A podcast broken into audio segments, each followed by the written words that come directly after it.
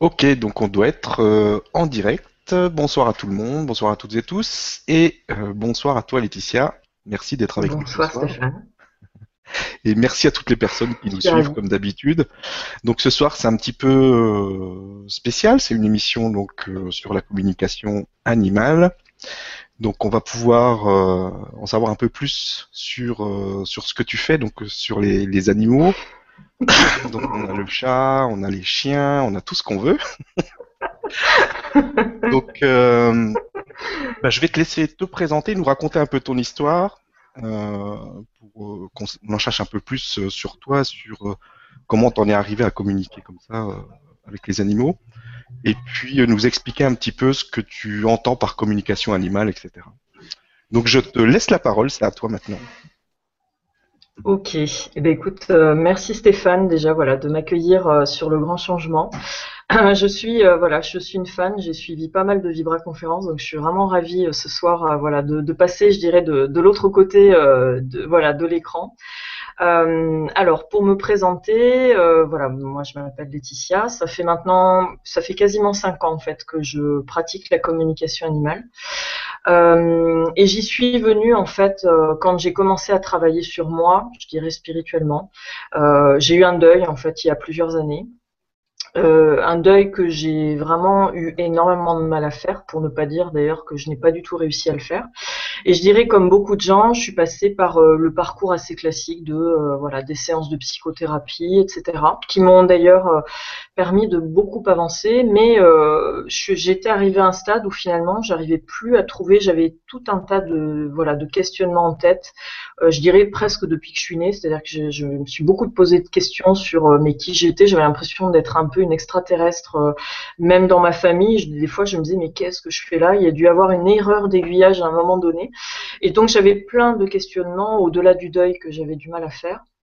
Et, euh, voilà. Après avoir fait euh, une année, un peu plus d'une année de psychothérapie, j'étais un peu arrivée au bout au bout du bout. Voilà. J'avais eu des réponses à certaines questions et j'avais encore beaucoup de questions qui euh, n'avaient pas de réponse et, et j'ai senti voilà qui de toute façon qu'il fallait que j'aille euh, que j'aille chercher justement ces réponses ailleurs que dans la je dirais euh, voilà la, la médecine traditionnelle euh, voilà dans, dans ce côté je dirais un peu scientifique Mhm. Euh, et, et comme par hasard bien évidemment l'univers met toujours en place euh, les bonnes synchronicités dès qu'on commence à entrouvrir la porte et, euh, et l'une de mes stagiaires, je travaillais dans une entreprise et on avait une petite stagiaire adorable, voilà. Et j'avais un peu échangé avec elle. Je lui avais dit que voilà, j'étais pas, je me sentais pas forcément bien, que euh, il y avait voilà beaucoup de questions qui étaient dans ma tête et que ça devenait un peu euh, un peu gênant. Et elle m'a parlé voilà de sa tante qui faisait de la kinésiologie. Alors je ne savais pas du tout du tout ce que c'était puisque moi j'étais très euh, cartésienne. euh, voilà de formation euh, scientifique, j'avais fait des études de biologie et de génétique et ensuite une école d'ingénieur en agronomie. Donc j'étais une ultra, j'avais tout mis en place bien sûr pour euh, pour être euh, bien dans la science, dans les voilà, dans je ne crois que ce que je vois, etc., etc. Donc la kiné- kinésiologie, je ne savais pas du tout ce que c'était. Euh, kiné, alors je me disais bon, un rapport avec les, kinésithérapeutes, mais je voyais pas en quoi un kinésithérapeute pouvait m'aider. et, euh, et donc j'ai voilà, j'ai quand même fait confiance parce que depuis toute petite, même si je me posais beaucoup de questions et que je, je comprenais pas trop mon rôle et ma place dans ce monde, euh, j'ai quand même toujours eu un instinct très fort et donc euh, voilà, je finissais toujours même dans les situations les plus compliquées par trouver une porte de sortie. Et là, je me suis dit voilà, j'ai suivi mon instinct qui m'a dit mais t'as rien à perdre à essayer. Et j'ai rencontré effectivement cette femme. Et là, ça a été, euh, ça a été absolument incroyable parce que moi, justement, qui était une ultra cartésienne, euh, elle a été me dire des choses qu'elle ne pouvait pas du tout connaître de moi. De, elle m'a parlé de ma famille, d'ancêtres que moi-même je n'avais pas connus, dont je connaissais l'existence, mais voilà, je, je les avais pas, euh, en tout cas, croisés dans cette vie-là. Donc ça m'a énormément troublée. Et puis voilà, j'ai fait plusieurs séances avec elle et euh, elle a été la première à me parler de communication animale. Donc pareil, je ne savais pas du tout ce que c'était. Euh, par contre, ce qui faisait vraiment écho en moi, c'est que euh, euh, dans ma famille, voilà, mes parents, ma sœur et moi, on est des fous d'animaux. Voilà, depuis toute petite, moi, je, dès que je voyais un animal, presque quel qu'il soit, j'étais attirée par cet animal. Il fallait que j'aille le voir, que j'aille le toucher, que je voilà, que je prenne soin de lui. voilà, par exemple, quand j'étais enfant avec ma sœur en vacances mes parents avaient loué un petit limbago, un, petit limbago, le lapsus révélateur parce que j'ai fait un limbago il n'y a pas très longtemps, un petit bungalow, je le remets dans le bon sens. un petit bungalow euh, voilà euh, dans le Pays Basque. Et, euh, et, en fait ma sœur et moi on avait apprivoisé une petite musaraigne donc c'est des petites souris qui sont quasiment aveugles parce qu'elles vivent un peu comme les taupes sous terre. Et en fait tous les jours à la même heure elle venait chercher son petit bout de vache qui rit. Voilà. Et, j'ai eu à plusieurs reprises comme ça quand j'étais enfant avec ma sœur on a eu des voilà des expériences avec des animaux qui arrivaient pile pendant nos vacances et qui repartaient presque le dernier jour de nos vacances aussi vite qu'ils étaient venus et c'était des échanges comme ça très particuliers. Et quand cette femme euh, kinésiologue m'a parlé de communication animale, euh, je ne savais pas du tout ce que c'était, puis ça me faisait quand même très peur. Mais par contre, je me suis dit, mais ça va peut-être m'expliquer pourquoi les animaux ont un rôle aussi important dans ma vie. Pourquoi Est-ce que c'est autant naturel, euh, voilà, pour moi, la relation avec l'animal, euh, voilà, pourquoi c'est aussi facile? Parce que quelque part, voilà, j'avais vraiment des facilités de contact avec des animaux qui ne se laissent pas forcément approcher euh, facilement. Et mais pour autant, j'ai pas franchi le pas. Il a fallu encore un ou deux ans, voilà, d'accompagnement avec avec d'autres personnes sur d'autres techniques, des techniques énergétiques, des euh, du travail sur la reconnexion avec ses mémoires euh, karmiques, euh, du travail de reconnexion avec ses mémoires familiales. Et à chaque fois, on me disait, il faut, on me dit là vraiment, on me le dit, il faut que tu fasses de la communication animale. Et bon, au bout de la quatrième ou cinquième personne qui m'a parlé de ça, je me suis enfin décidée à aller sur internet pour tout simplement voir ce que c'était. Euh, parce que je connaissais l'éthologie et je me suis dit bon, euh, j'ai fait de la biologie, je sais ce que c'est que l'éthologie. La communication animale, euh, je vois pas du tout ce que c'est, je vois pas en quoi moi je peux être légitime dans ce domaine-là. Et euh, voilà. Et finalement, en allant sur Internet, pareil, l'univers met en place les, magnifiques synchronicités que l'on connaît. J'ai tout de suite trouvé euh, en fait une place euh, dans un stage d'initiation qui était organisé par voilà par une personne qui qui n'a ni site Internet, qui n'a pas de notoriété parce qu'elle s'en fout complètement. Et moi, je ne sais même pas comment j'ai réussi à la trouver au milieu de tout ça dans Google. Et, donc je l'ai eu au téléphone, voilà. Et elle m'a un peu testé parce que c'était quelqu'un qui voilà voulait être sûr des je dirais, des motivations des gens. Mhm. Et, euh, et, puis on a eu un, vraiment un super feeling. Je me suis retrouvée à son stage, alors euh, très inquiète au départ parce que je me disais vraiment, euh, voilà, je, vais me retrouver avec qui, qu'est-ce que qu'est-ce qu'on va faire concrètement. Et j'étais persuadée, comme cette femme avait un élevage de chiens, qu'on allait communiquer, voilà, avec ses, avec les animaux de son élevage. Et en fait, pas du tout. Pendant le stage, elle nous a remis des photos chacun. Donc c'était les mêmes photos. On avait, on avait plusieurs photos, voilà, mais chacun avait le même jeu de photos. Euh, et elle nous a dit, ben voilà, maintenant euh, c'est à vous. Et là, je me suis dit, mais qu'est-ce qu'elle attend de moi? Enfin, je vois pas ce que je peux dire à partir d'une photo, à part que c'est un chien ou que euh, voilà, être dans, je dirais, dans la description. Et puis finalement, en fait, j'ai encore une fois, j'ai joué le jeu, c'est-à-dire que j'ai lâché prise. J'ai accepté, voilà, de me concentrer sur la première photo qui était la photo d'un cheval. Et puis, voilà, j'avais un papier, un stylo, et j'ai commencé à noter ce qui me venait. Alors, au début, voilà, je me disais bon, c'est mon mental, c'est en fait ce que je vois, c'est ou c'est euh, voilà, c'est le c'est statistiquement probable que ce cheval il aime faire ci ou, qu'il aime faire ça. Et puis j'ai commencé à entendre euh, Géronimo, je me disais mais pourquoi euh, pourquoi il me il me parle de Géronimo, qu'est-ce que ça vient faire dans l'histoire? Et puis quand on a euh, voilà, elle, elle a coupé le timer pour qu'on puisse faire la restitution de ce qu'on avait ressenti chacun avec cet animal. On était, je crois, cinq ou six stagiaires. Euh, eh bien, on était plusieurs à avoir euh, vu un Indien. euh, et je me suis dit, mais là, par contre, je vois pas comment mon mental aurait pu faire en sorte que j'ai cette information d'Indien, de nom de Geronimo, qui est le chef des Apaches, etc et qu'on soit six avec des profils totalement différents parce qu'il y avait une ancienne institutrice à la retraite, il y avait une, jeune esthéticienne, il y avait un, kinésithérapeute qui était devenu ostéopathe pour les chevaux, euh, il y avait euh, voilà une dame euh, qui vivait de ses rentes. Enfin, on avait tous des profils, des éducations, des histoires de vie totalement différentes. Et là, ça m'a quand même interpellé moi qui étais tellement rationnelle. Je me suis dit comment c'est possible que sur une information comme ça qui paraît complètement hurluberlu, on puisse tout être totalement synchrone sur cette info à partir d'une photo d'un cheval qui est un cheval gris qui est dans un box visiblement.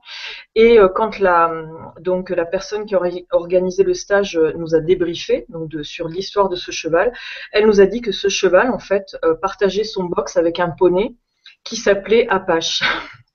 Et il se trouve que moi j'entendais Géronimo et Géronimo c'est le chef des Apaches. Et là j'avoue que ça m'a mais vraiment, euh, ça a été une gifle phénoménale. Mais je pense que j'avais vraiment besoin de cette gifle, moi qui ai un mental si fort, pour me dire, mais il y a, y a, plus aucun doute. Il y a vraiment d'autres moyens de communication, de connexion euh, à des mondes, à des dimensions euh, différentes de celles que l'on peut voir euh, tous les jours. Et ça a été le début, voilà, euh, je dirais des débuts assez fracassants parce que ça a tout de suite été euh, très très fort parce que dès la troisième photo, en fait, on a communiqué sans le savoir avec un animal décédé et moi, je l'ai entendu me le dire qu'il avait été euthanasié. Et, même, l'organisatrice du stage n'avait pas cette info. Elle pensait qu'il était vivant et donc moi, je suis repartie là en me disant bon ben pour le coup, euh, voilà, la communication a ses limites, c'est qu'on peut aussi faire euh, beaucoup d'erreurs, et en particulier penser qu'un animal est mort quand il est encore vivant. Et finalement, la personne nous envoyait un mail quelques jours après le stage pour nous dire que l'animal était bien décédé. C'était un animal qui avait été confié à la SPA de Gennevilliers et il était euh, euthanasié depuis trois jours euh, avant le stage, elle-même n'avait pas l'information. Et ça, ça m'a encore plus troublée parce que bon, voilà, déjà euh, j'avais accès à un mode de communication qui n'avait, qui était totalement nouveau pour moi, qui m'obligeait finalement à, me poser beaucoup de questions, euh, mais beaucoup plus pertinentes peut-être que celles que j'avais avant d'engager toute la démarche. Et surtout, j'ai compris que oui, on peut tout à fait connecter des animaux qui sont décédés et que le mode de communication le mode de connexion est exactement le même que quand on veut communiquer avec un animal vivant. Donc voilà un petit peu pour mon histoire. Et euh, voilà, et je me suis lancée quasiment tout de suite euh, dans la communication. Donc d'abord, euh, voilà, pour des gens dans mon entourage, pour aussi tester parce que c'est important. C'est, faut vraiment avoir l'humilité comme dans toute discipline, je pense.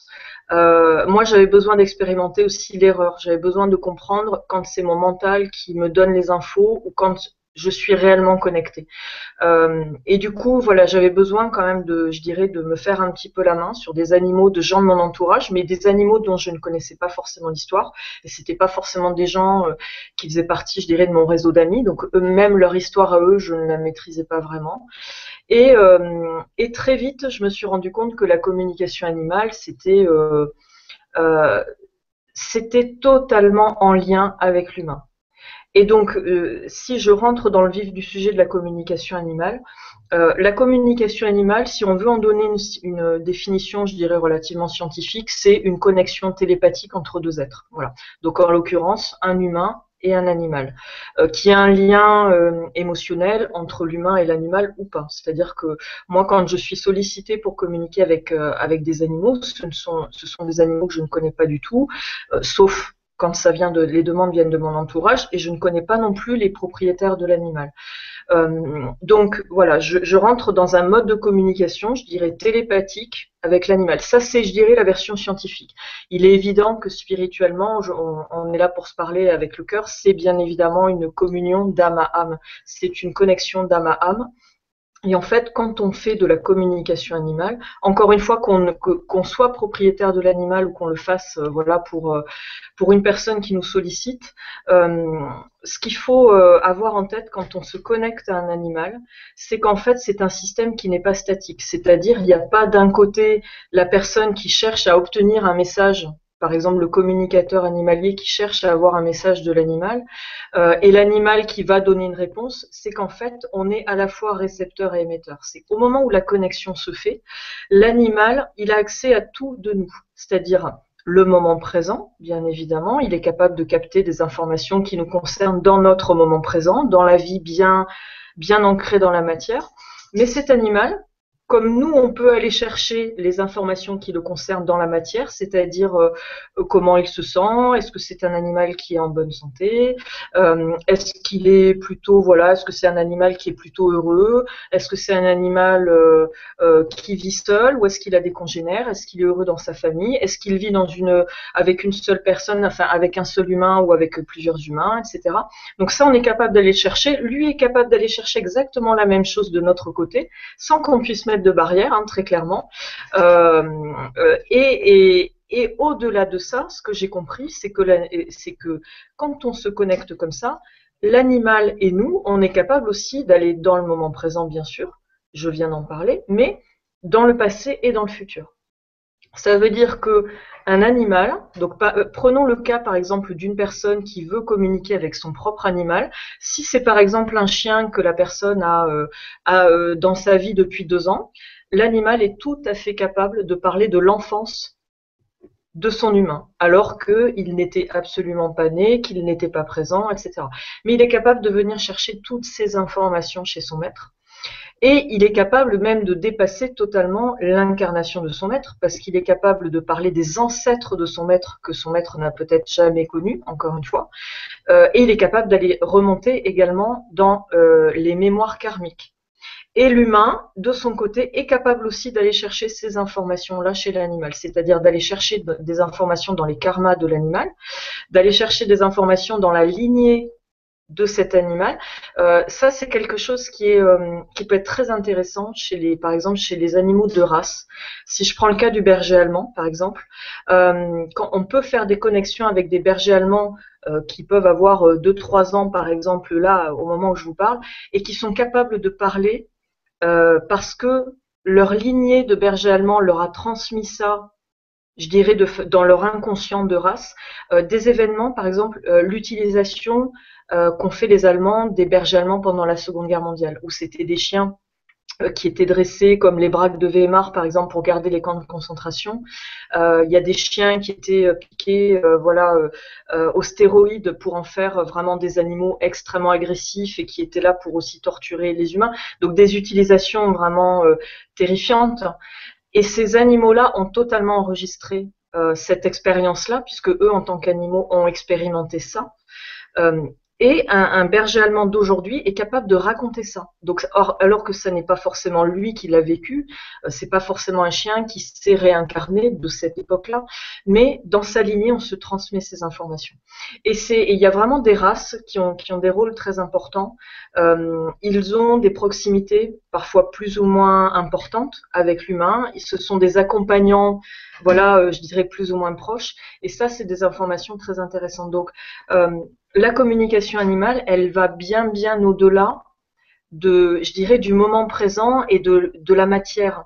Euh, moi, de l'expérience que j'ai pu euh, je dirais que voilà, si je fais la synthèse de toutes les communications que j'ai pu faire, et j'ai fait des communications avec de très nombreux animaux vivants ou décédés et d'espèces multiples et variées, parce que la, communication animale n'est pas limitée aux animaux domestiques les plus connus, c'est-à-dire les chiens, les chats, euh, les chevaux, euh, les lapins, les furets, les perroquets. Il n'y a pas de limite en fait. toutes les espèces, on peut communiquer avec toutes les espèces animales et de, l'expérience, mais c'est mon expérience à moi, hein, donc ça n'a pas valeur du tout de vérité absolue.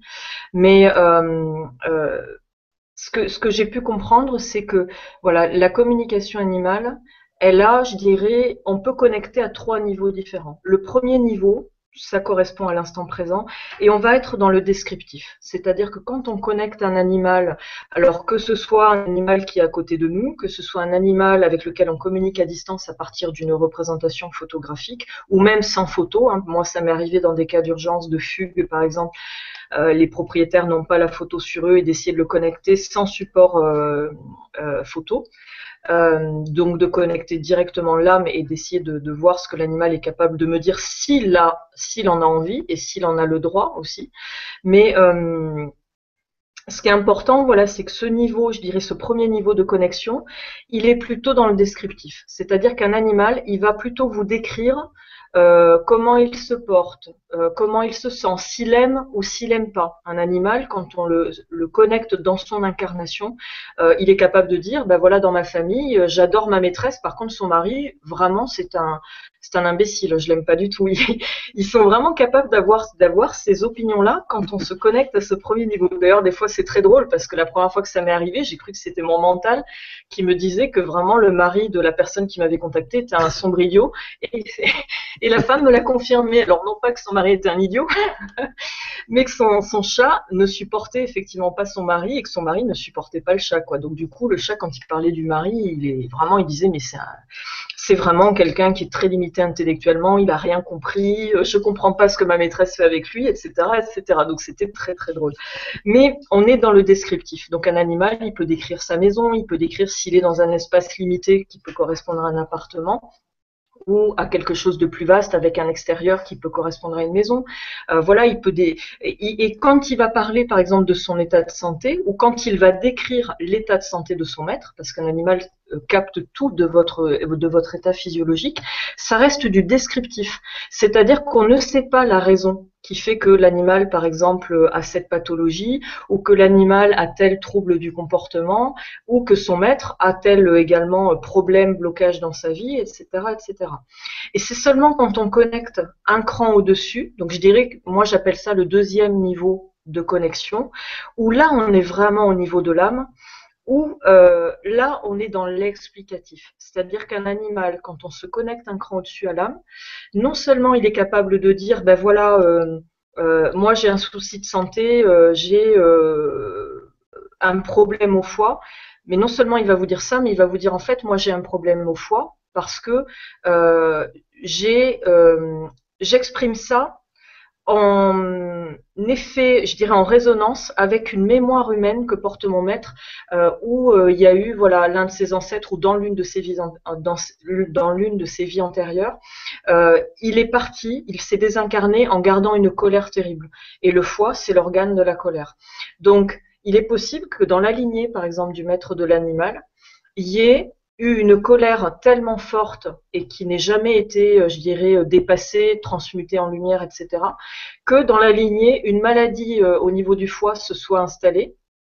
Et comme par hasard, cette personne va avoir dans, dans sa vie un animal qui va avoir un souci au foie. Donc lui va exprimer la pathologie. Et quand on se connecte au niveau de l'âme, ce qui est intéressant, c'est qu'il est capable de dire pourquoi il a cette maladie. Et quand il explique le pourquoi, c'est dans 99% des cas, non pas en relation avec sa propre lignée animale, mais en relation avec la lignée de son maître. Et c'est ça qui est vraiment intéressant, c'est qu'en fait le maître, s'il entend, euh, ben voilà, en fait moi j'ai une maladie au foie parce que toi, dans ta lignée, par exemple masculine, euh, tu as un ancêtre qui a vécu une terrible injustice euh, c'est un ancêtre que le maître n'a pas forcément connu, hein. mais en général, il y a une piqûre de rappel au niveau des grands-parents de la personne en question. Euh, donc, il y a eu voilà une injustice terrible, et cet homme, euh, il a, il, il est mort dans sa colère. Il s'est mis à haïr les gens qui lui avaient fait subir cette injustice. Et le problème, c'est que cet homme-là, il a peut-être gravé dans l'inconscient collectif de sa lignée masculine, attention, injustice, colère, et donc vous, vous allez être des révoltés nés. Vous allez naître en colère, vous ne savez même pas pourquoi, mais vous allez être en colère tout le temps, etc. Et il est possible que ces personnes aient un foie particulièrement fragile ou carrément développent une pathologie plus grave, une pathologie hépatique. il y a de fortes chances que, à un moment donné, si, si c'est l'univers met en place, parce que c'est juste pour ces âmes humaines, euh, d'être accompagnés par un animal, il y a beaucoup de chances que dans leur vie, ils aient un animal qui porte une pathologie au niveau du foie, pour qu'à un moment donné, la personne, elle se réveille. C'est-à-dire qu'on est souvent dans le déni par rapport à nos propres problèmes. On refuse de voir les choses. C'est tellement facile d'aller les voir chez les autres. Et pour nous, ben finalement, tout va bien. Souvent, ah ben non, moi ça va très bien, je vous remercie. Alors que c'est pas forcément vrai, mais c'est peut-être, on se dit, mais mon Dieu, si je commence à me demander si ça va et que je découvre que ça va pas, je vais pas m'en remettre. Donc, on se, on est un petit peu dans le déni et on se, on se cache vraiment derrière ce voile de l'illusion.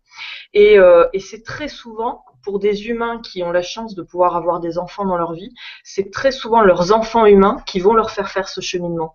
Euh, soit parce que l'enfant, par mimétisme, va reproduire le comportement et le parent, ce qu'il ne voit pas en lui, va le voir chez son enfant, et puis ça peut l'inquiéter. Et puis il va vouloir aider son enfant. Et en aidant son enfant, il va s'aider lui-même. Et pour des gens, par exemple, qui n'ont pas d'enfants, mais ou qui ont des enfants, mais ça doit se passer différemment, c'est tout à fait un animal qui peut jouer ce rôle-là. Donc, par exemple, dans le cas que je donne, euh, cette personne, elle peut très bien se dire, mais oh là là, mon animal, il a un problème de santé, je l'emmène chez le vétérinaire. Le vétérinaire va lui dire, bah, votre animal, il a, euh, il a un souci au foie, voilà, il a une, une insuffisance hépatique. Euh, il faut le mettre sous traitement. Donc ça peut, l'histoire peut s'arrêter là. Mais si la personne elle est ouverte spirituellement, elle peut aussi chercher à comprendre pourquoi son animal porte cette maladie. Et quand elle entend qu'en fait c'est un lien avec sa lignée à elle et que l'animal à la limite, il va très bien, mais qu'il a choisi, c'est son libre arbitre, c'est son choix de s'être incarné et d'arriver d'une façon ou d'une autre dans cette famille et de rentrer en résonance avec cette personne-là de la famille pour exprimer cette maladie et que la personne, à un moment donné, elle ait la potentialité d'entendre. Dans ta famille, il y a un ancêtre qui est mort avec une colère terrible et cette colère, il vous l'a léguée. Vous, vous l'avez dans votre inconscient. Vous ne savez même pas de quoi il s'agit. Vous savez même pas euh, comment s'est matérialisée cette injustice que cet homme a vécue et qui l'a rendu peut-être fou de colère, etc. Mais ce qui est certain, c'est que vous portez cette colère en vous. Et, quand quelqu'un qui porte une colère, ben, c'est quelqu'un qui se ronge de l'intérieur. Donc quelque part, ça n'est pas juste. C'est comme si en fait, on se trimballait euh, les bagages de euh, papy mamie en permanence, alors qu'on a déjà notre propre sac à dos. Et à un moment donné, les bagages qui n'ont plus à nous appartenir, c'est très important de les laisser sur le bord de la route. Et vraiment, moi, ce que j'ai compris de la communication animale, c'est que le rôle des animaux à nos côtés, c'est vraiment de nous donner accès à ça si si on l'accepte, si on a l'ouverture d'esprit d'accepter que les animaux ont ce rôle-là à nos côtés, alors on a vraiment, ils sont capables de nous donner accès, à des informations qui sont potentiellement des clés de guérison. Alors ça ne veut pas dire que l'animal, il fait le travail pour nous, euh, il est plus là en effet miroir pour nous faire réagir, pour nous mettre au pied du mur, des fois pour nous faire péter les plombs. Il y a des, il y a des animaux qui peuvent développer des comportements euh, euh, vraiment terribles, mais pour que les maîtres n'aient plus le choix, c'est que les maîtres vraiment se réveillent comme un, comme un enfant adolescent qui va faire perdre totalement en pied à ses parents et, qui, et les parents vont se retrouver totalement perdus, ne plus savoir quoi faire. Il y a des animaux qui ont exactement ce comportement. Euh, mais encore une fois, il n'y a pas de hasard, que ce soit un comportement euh, extrême ou une pathologie, l'animal est là pour vous faire réagir, pour vous faire prendre conscience de quelque chose. Et je ne connais pas un animal domestique qui n'ait pas ce rôle-là.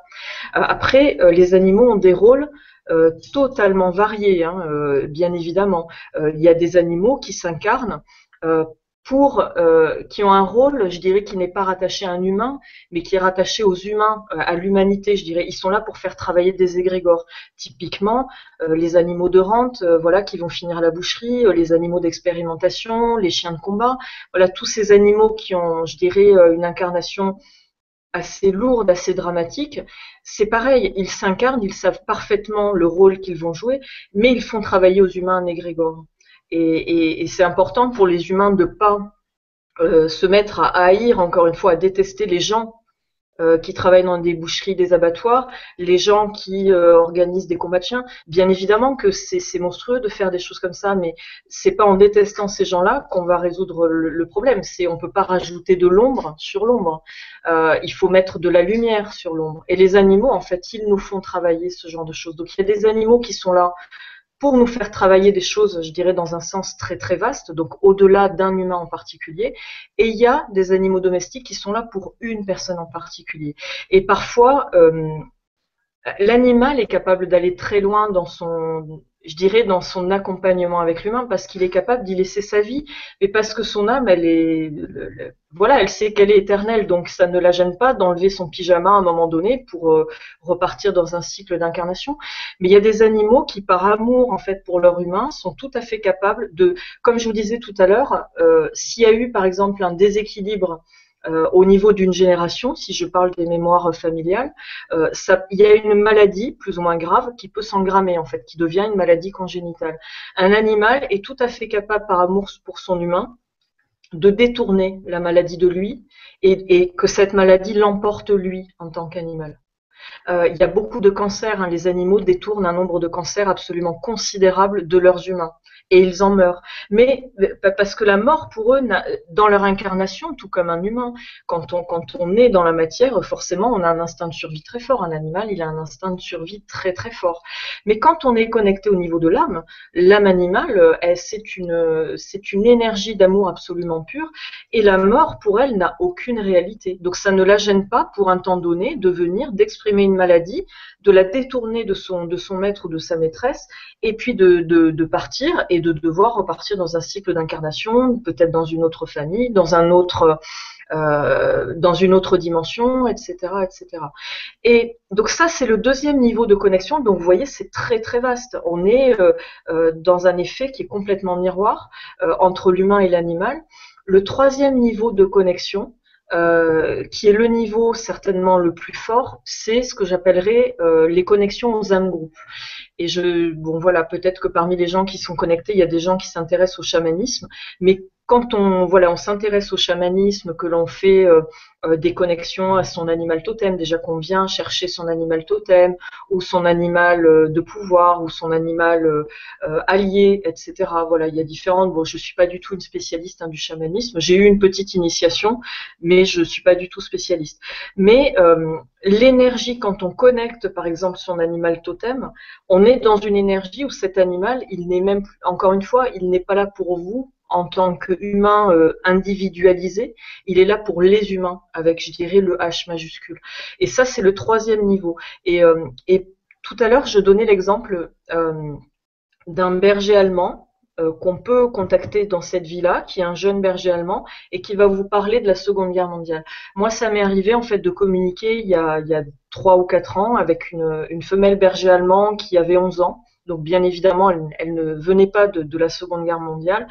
Et c'est la première chienne de cette race-là qui m'a parlé de la Seconde Guerre mondiale. Et elle me disait, elle me décrivait euh, les odeurs dans les camps de concentration, elle me décrivait la peur, elle me décrivait. Et c'était une chienne qui, adorait les enfants de son, vivant, parce que depuis elle est, repartie dans la lumière. Et elle, elle, pleurait, mais elle, je l'entendais pleurer quand je communiquais avec elle, parce qu'elle disait, mais, comment, on peut faire ça en fait euh, ses propres enfants? Voilà, elle était très très marquée euh, pour pour euh, pour ces enfants-là. Mais cette chienne, c'était pas à moi qu'elle donnait le message, c'était aux humains en général, voilà. Et donc là, quand j'ai connecté cette chienne, j'ai senti que je n'étais plus simplement au niveau de son âme, que j'étais un cran au-dessus, que au travers de cette chienne, c'était finalement toute une race de chiens qui était en train de s'exprimer, et que là, on, on a des messages qui sont d'une importance, je dirais, capitale. Mais euh, je vous donne un exemple un petit peu dramatique, mais la communication animale, et quand on connecte les âmes groupes, c'est bien autre chose. Euh, cette chienne, elle était un petit peu désespérée parce que ça faisait écho aussi avec sa vie dans cette incarnation où en fait c'était une chienne qui n'était pas stérilisée, elle avait eu régulièrement déporté et à chaque fois on lui avait tué tous ses chiots. Alors que son, elle, elle aurait tellement aimé euh, pouvoir voilà avoir un chiot, l'allaiter jusqu'au bout et le, rendre autonome. Et c'est pour ça qu'elle était, je dirais, autant blessée. Mais la plupart du temps, les animaux, même des animaux qui subissent des souffrances terrible, encore une fois, ils s'incarnent en, sachant ce qu'ils vont vivre. Euh, ils le font avec un regard d'amour et de bienveillance pour les humains qui est absolument incroyable. Je vais vous raconter une anecdote. Ce n'est pas moi qui ai canalisé euh, cet animal, c'est une amie à moi qui, l'a tout simplement qui l'a vu. Euh, c'est une amie à moi qui est dans le soin énergétique et elle elle avait de temps en temps en consultation une jeune femme qui avait vécu dans son enfance des choses voilà très très dures. C'était une enfant battue qui avait été retirée à ses parents, voilà placée à la DAS, etc. Et cette femme, donc quand elle est devenue adulte, pendant très très longtemps, elle a refusé d'avoir des enfants parce qu'elle elle était euh, elle avait très très peur de reproduire le schéma de la violence qu'elle avait subie. Et puis un jour, voilà, elle a rencontré quelqu'un et puis euh, voilà, l'amour qu'elle avait pour cette personne a, a, été plus forte que la peur qu'elle avait de devenir elle-même une maman maltraitante. Et euh, mais elle disait tout le temps, euh, quand si j'ai un enfant un jour, si je lève la main sur lui, je, je, me pends. Je ne pourrais pas supporter le fait de lever moi, de lever la main sur mon enfant. Et donc cette femme, quand elle est tombée enceinte, au bout de quelques mois, elle a éprouvé le besoin d'adopter un petit chien. Donc elle a adopté un petit chien. Et puis de, de, sexe mâle, je vais, je vais vous expliquer pourquoi c'est important. Et puis quelques mois après, elle a accouché d'un petit garçon. Voilà. Et elle avait un chien mâle. Et il se trouve que cette jeune femme, elle n'a jamais levé la main sur son petit garçon. Par contre, elle a commencé à martyriser son chien sans s'en rendre compte. Et, euh, et, donc mon amie énergéticienne, une fois, elle, est venue euh, donc faire un soin à cette personne chez elle et elle l'a vu faire avec son petit chien. Et c'est une, mon amie, c'est quelqu'un qui est très sensible, euh, voilà, à la maltraitance animale et donc elle a réagi. Et en fait, elle s'est connectée au chien et le chien lui a dit mais laisse-moi faire je suis là pour ça. Je suis là parce que cette, cette âme humaine, elle a, elle a besoin qu'on l'accompagne. Elle, elle, et ce petit chien expliquait qu'en fait, il était en mission et qu'il détournait clairement la, la, potentielle agressivité de cette jeune femme qui avait encore du mal à se maîtriser de son enfant humain. Et que si ce petit chien n'avait pas intégré cette famille, peut-être qu'effectivement cette jeune maman, euh, un jour poussée à bout par la fatigue, etc., elle aurait peut-être craqué, elle aurait peut-être frappé son enfant. Or là, voilà, ce petit garçon, il a grandi, ce petit chien, euh, il a vécu des moments très durs, mais ce petit chien, il s'est incarné en connaissance de cause. Il savait parfaitement ce qu'il attendait. Et, pour lui, ça ne lui posait aucun problème. Ça veut, ça veut pas dire que nous, en tant qu'humains, on doit, être d'accord. avec la maltraitance, bien évidemment, il faut pas être d'accord avec ça. Mais c'est important de pas être dans la violation du libre arbitre de, ces animaux euh, qui sont prêts finalement à vivre ça par amour pur, parce qu'un animal, c'est une énergie d'amour absolument pure. Euh, il y a quelques animaux qui sont très imprégnés par les humains, par les peurs des humains et qui peuvent être dans une énergie un peu différente, mais c'est très très rare.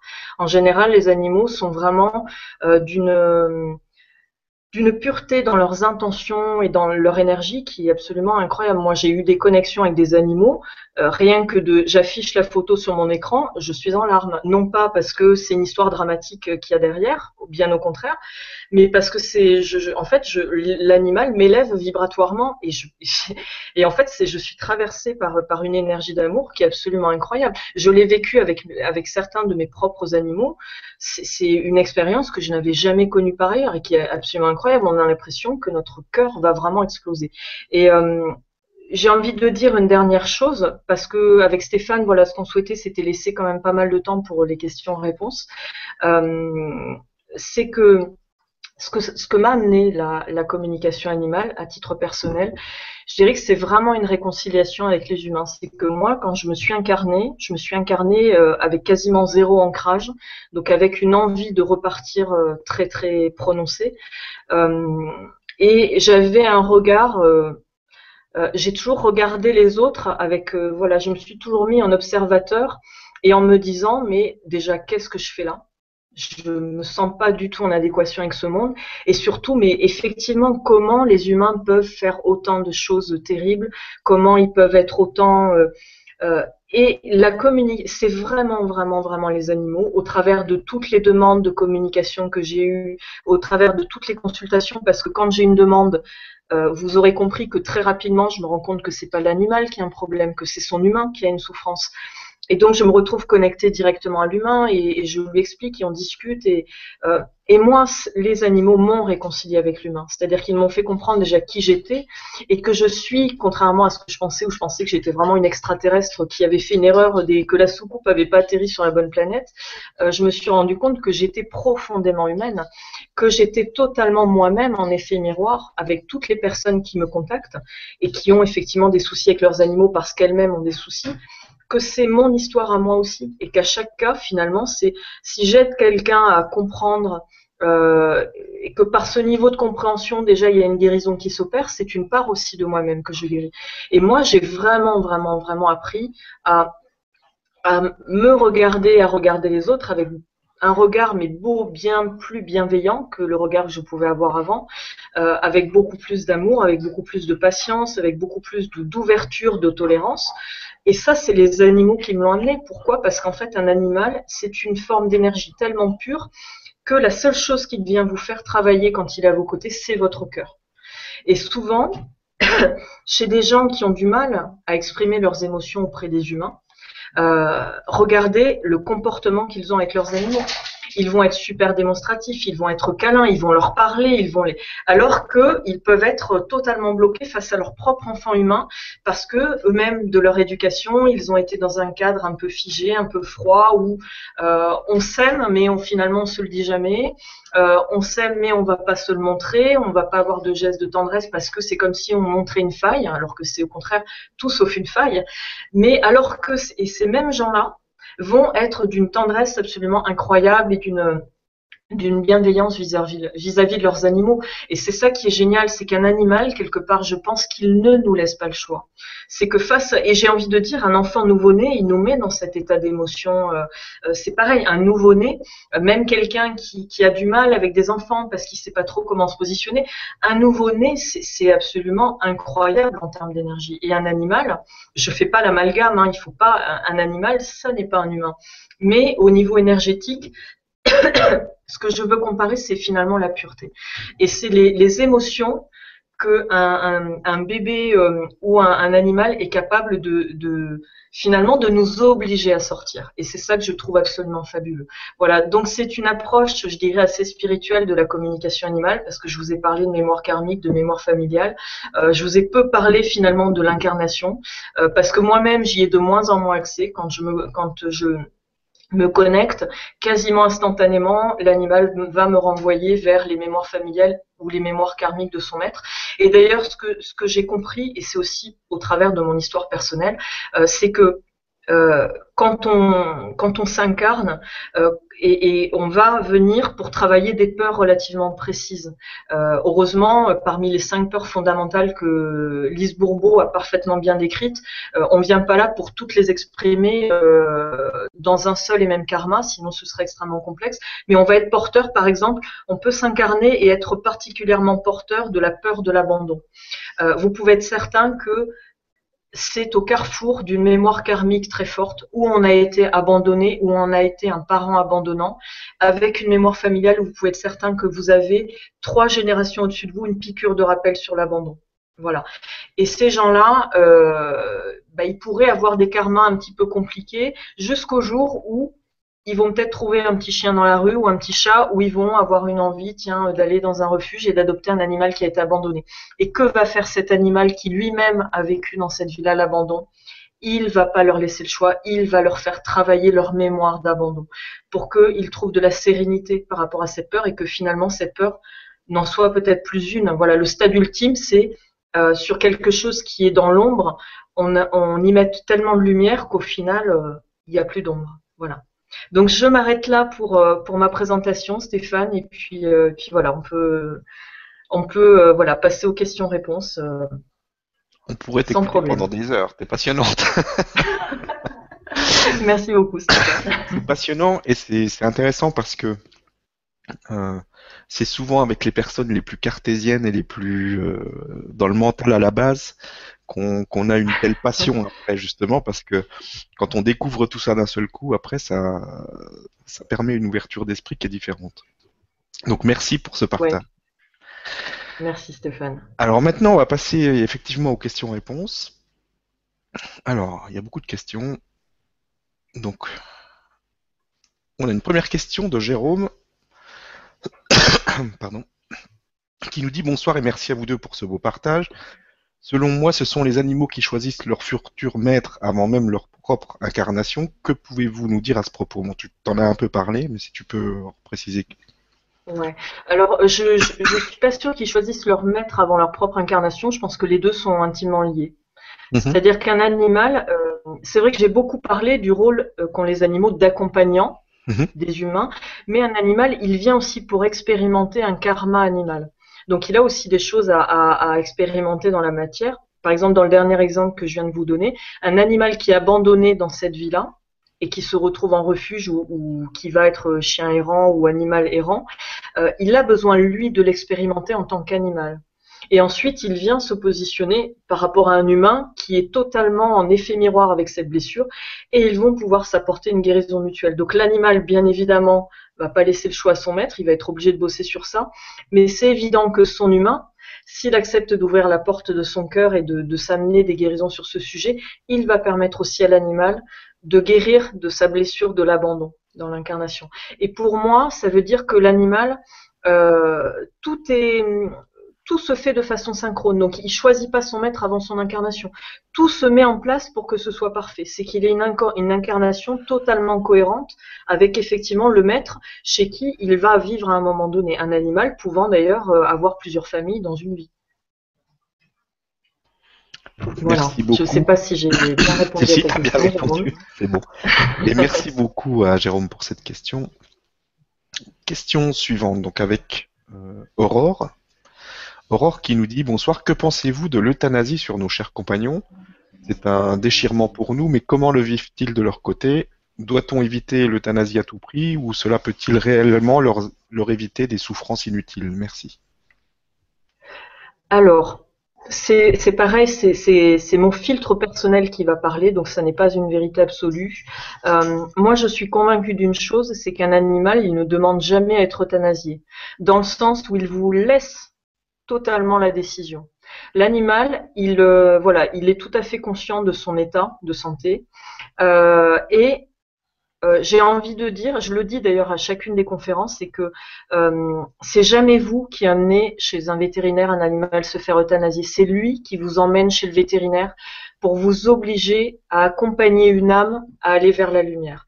Quand on a, euh, quand on a un animal et qu'on expérimente le fait euh, au travers d'une pathologie que porte son animal, une pathologie qui peut être, euh, voilà, comment dire, absolument irréversible, le vétérinaire va nous dire, écoutez, là, voilà, il y a, votre animal, moi, ma recommandation, c'est de le faire euthanasier. Il y a des humains qui vont plus ou moins résister. Il y en a qui vont dire non, moi, je me refuse à ça parce que je ne suis pas certaine que ce soit le choix de mon animal, qu'il partage, etc.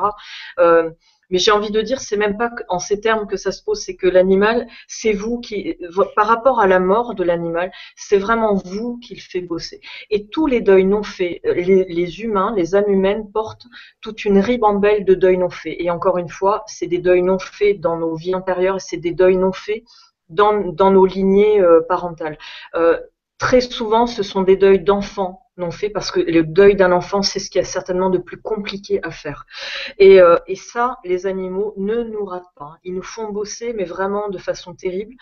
Et pour moi, un animal qui vous met face à cette décision-là, il vous la laisse. Donc lui, il est OK que vous ne le fassiez pas euthanasier, il est OK que vous le fassiez euthanasier, il est OK. Il n'a aucun problème par rapport à ça. Mais par contre, quand vous êtes prêt euh, et que vous allez jusqu'à l'euthanasie, euh, il vous prend la main, voilà, il vous emmène chez le vétérinaire pour vous obliger à vivre ça. Et au moment où vous accompagnez votre animal chez le vétérinaire, vous êtes en train, sans le savoir, de faire le deuil de beaucoup d'humains, d'enfants humains en particulier, dont vous n'avez jamais fait le deuil, ni dans vos vies antérieures, ni dans vos lignées familiales. Et c'est d'ailleurs pour ça je vais compléter un peu ma réponse que euh, il y a des gens parfois qui ont l'impression que euh, euh, dans leur entourage il y a des gens qui ont des réactions disproportionnées par rapport à la perte de leur animal. Vous pouvez avoir quelqu'un qui va, sur la recommandation d'un vétérinaire, faire euthanasier par exemple son chien ou son chat ou un autre animal, et qui va se, mais vraiment ne pas s'en remettre, qui va tomber dans une dépression, etc. Et souvent l'entourage est très très dur vis-à-vis -vis de ces personnes en disant mais écoute, ce serait un enfant humain ou, ton père ou ta mère ou ton frère, je comprendrais. Mais là, euh, ok, t'aimais ton chien, mais comment tu peux te mettre dans un tel état? Mais ce que ces gens-là ne comprennent pas, c'est que la personne, elle ne joue pas, elle vit réellement. Elle est. Pourquoi est-ce que la personne, elle est autant dans le drame? Parce qu'au travers de l'euthanasie de son animal, elle revit au niveau de son âme tous les deuils non faits d'enfants, tous les deuils qui ont fait que la personne, elle s'est bloquée, elle est restée figée dans sa douleur, elle est restée figée dans la non-acceptation d'avoir été séparée brutalement de cette âme. Et c'est tout ce qui se joue chez le vétérinaire et c'est tout ce qui se joue a posteriori. Il y a des gens qui, pour un animal euh, de Parfois, moi, j'ai vu des gens qui, étaient vraiment dans, un état de dépression profonde parce que euh, euh, moi, j'avais eu une dame qui m'avait fait communiquer avec ces mandarins, donc les, les, tout petits oiseaux absolument magnifiques. Ils étaient morts euh, quasiment à une semaine d'intervalle et elle ne s'en remettait pas. Et, sa fille, euh, elle m'avait appelé en pleurant cette dame parce que sa fille ne comprenait pas. Elle lui disait mais maman, c'était des oiseaux, bon sang, il y a des choses plus importantes que deux oiseaux. Et sa fille ne, comprenait pas qu'en fait ce qui se jouait c'était des mémoires karmiques et des mémoires familiales de deuil mais d'humain. Donc c'est pour ça que c'est aussi fort euh, chez les gens. Et donc je ne sais pas si la question, mais voilà, pour moi, un animal nous laisse totalement, nous remet entre les mains la décision parce que quel que soit le choix que l'on fasse, c'est un travail qu'il nous fait faire. Voilà. Et encore une fois, de ne pas vouloir faire euthanasier, de vouloir accompagner jusqu'au bout, peut-être malgré les souffrances physiques de l'animal, il nous fait lâcher des choses très importantes. Et à contrario, si on fait le choix d'aller chez le vétérinaire, on lâche d'autres choses, encore une fois. Mais le résultat, c'est qu'on dépose des vieux bagages qui n'ont plus à nous appartenir sur le bord de la route, pour se délester et pour alléger un petit peu notre âme. Merci beaucoup et merci Aurore pour euh, cette question. Alors, question euh, suivante, une question de Alexandre qui nous dit bonsoir et merci pour cette Vibra conférence. Quels conseils euh, pratiques pourriez-vous nous donner pour communiquer avec nos amis qui miaulent? Merci. Alors, j'ai très très mal entendu ta question. J'ai entendu miaule, donc j'imagine qu'on parle comme ça. Quels conseils pratiques pourriez-vous nous donner pour communiquer avec nos amis qui miaulent? Merci. Euh, alors, euh, pour communiquer avec ses propres animaux, euh, moi je conseillerais d'abord de commencer par communiquer avec des animaux qui ne nous appartiennent pas pour qu'il n'y ait pas de lien émotionnel trop fort. Parce qu'en fait, quand on a des liens émotionnels très forts, donc c'est le cas avec nos propres animaux, quand on, alors, il faut savoir qu'avec nos animaux, on est totalement en télépathie avec eux en permanence. C'est 24-24, c'est non-stop. Peu importe la distance géographique qui entre nous et l'animal, vous pouvez partir en vacances à 10 000 km de votre animal que vous allez laisser chez des amis, dans votre famille ou dans une pension. Euh, vous êtes connecté non-stop. Ça, c'est au niveau de l'inconscient. Donc c'est pour ça que vous pouvez avoir le, pressentiment, tiens, j'ai l'impression que mon chien il va pas très bien, et puis vous appelez, effectivement, la personne qui le garde en pension dit bah votre chien il est triste, ça fait trois jours qu'il a pas mangé, ou euh, voilà. Et, votre chien capte tout à fait ce que vous êtes en train de faire. Si vous êtes heureux, si vous euh, si vous êtes malheureux, alors je dirais pas qu'il va capter dans quel resto vous avez été manger le soir, ça ça n'a aucune importance. Mais par contre votre chien, même si vous êtes en vacances à 10 000 km, il va capter si vous avez eu un choc émotionnel, si c'est un choc émotionnel positif ou si c'est un choc émotionnel négatif, ça, il va le savoir. Euh, absolument automatiquement. Euh, donc cette connexion avec nos propres animaux, elle est permanente. Dès qu'on veut la prendre en conscience, si on est un peu entraîné, le risque c'est qu'on soit dans le mental et donc on va se bloquer. Voilà. Donc et souvent j'ai des gens qui m'appellent et qui me disent je comprends pas, je n'arrive pas à entendre les messages de mon animal. C'est tout à fait normal. Même moi, consciemment avec mes propres animaux, euh, je dirais pas que j'ai presque je sais qu'il y a plein d'autres modes de communication, euh, voilà, où des fois je pense à un objet et ma chienne me le ramène deux minutes après. Donc voilà. Mais si je cherche à le faire en conscience, ça peut ne pas marcher parce que je vais y mettre beaucoup de mental. Par contre, de communiquer avec des animaux avec lesquels vous n'avez pas de lien affectif, ça c'est accessible à tous. Euh, moi, j'ai été initiée à la communication n'en avais jamais fait de ma vie. Je n'avais aucune capacité médiumnique. Il n'y a pas de médium dans ma famille. Il n'y a pas de voyant. Il n'y a pas de guérisseur, de choses comme, de, de personnes, voilà, comme ça. Euh, et pour autant, ça a fonctionné. Mais ça a fonctionné parce que, euh, comment dire, je n'étais pas, même si j'adore oui, j'adore tous les animaux, j'aime mes animaux, mais j'aime tous les animaux. Mais je n'avais pas de lien émotionnel en direct, euh, par exemple avec le cheval dont j'ai parlé au tout début de, la conférence. Et ça aide en fait, ça aide à, vraiment euh, se laisser euh, embarquer dans la connexion avec cet animal et à noter toutes les impressions qu'on a. En fait, quand on se quand on se connecte à un animal, on ne reçoit pas toujours euh, euh, d'une personne à une autre. Vous pouvez être trois personnes, par exemple, qui en même temps allez vous connecter à, un même animal. Il y en a une, par exemple, qui va recevoir des images. Elle va se dire tiens c'est marrant j'ai l'impression qu'on montre un paysage de montagne je vois pas trop euh, mais bon voilà c'est ce qu'elle reçoit. vous avez une autre personne qui va entendre ah ben moi j'adore quand mon maître il m'amène me promener dans la montagne Donc vous voyez déjà qu'en fait il y en a une, elle va voir l'image, mais elle comprend pas forcément ce que ça veut dire. L'autre, elle va entendre, bah, j'aime me promener dans la montagne. Et la troisième, elle, elle va pouvoir peut-être capter quelque chose dans son corps. Si c'est quelqu'un qui travaille dans l'énergétique, il est possible qu'elle, elle reçoive plutôt des messages du même animal, mais qui ont par exemple un lien avec les pathologies que porte l'animal ou les pathologies de son maître. Tout d'un coup, la personne, elle peut avoir une douleur dans le bras droit et l'animal, il est peut-être en train de vous dire, bah, en fait, j'ai une tendinite euh, au niveau de la patte antérieure droite. Euh, ou mon maître, il s'est cassé le poignet il y a trois mois, il a encore mal. Voilà. Et en fait, il y a, il y a plein de façons de capter et, tout est juste. Il n'y a pas un, une façon de capter. C'est pas parce que moi, moi en général, j'entends. Euh, et donc je note des mots et des phrases qui me viennent, c'est pas meilleur et c'est pas plus fort que quelqu'un qui va recevoir une image, etc. Mais ça, je sais que c'est plus facile, en tout cas quand on démarre la communication animale, c'est beaucoup plus facile de le faire et de l'obtenir quand on n'a pas de lien émotionnel avec son animal. Voilà. Donc pour répondre à la, personne euh, euh, voilà, qui, apparemment est un amoureux ou une amoureuse des chats, parce que j'ai pas entendu le prénom. Euh, c'est tout à fait possible de le faire avec ses propres animaux parce que vous le faites déjà. voilà, de le, de le, prendre en conscience, enfin de le faire en conscience, en direct, c'est plus compliqué, mais c'est pas impossible. Hein. Il y a la barrière émotionnelle. Moi, je vous conseillerais plutôt de tenter l'expérience avec des animaux que vous ne connaissez pas forcément et puis de voir justement d'avoir ces ressentis et de les ramener chez vous pour voir comment en conscience vous pouvez le vivre aussi avec vos animaux. Moi c'est ce que j'ai c'est ce que j'ai mis en place avec mes animaux. Mais encore une fois, euh, j'ai beau avoir 5 ans aujourd'hui de recul en communication animale, il y a des moments si je veux le faire en conscience avec mes animaux, c'est le voile noir, ça bloque. Il y a trop d'émotions, il y a trop de voilà. Donc émotion, ça risque de nous de laisser place un petit peu au mental. Voilà. Merci beaucoup et merci Alexandre pour, euh, pour cette question.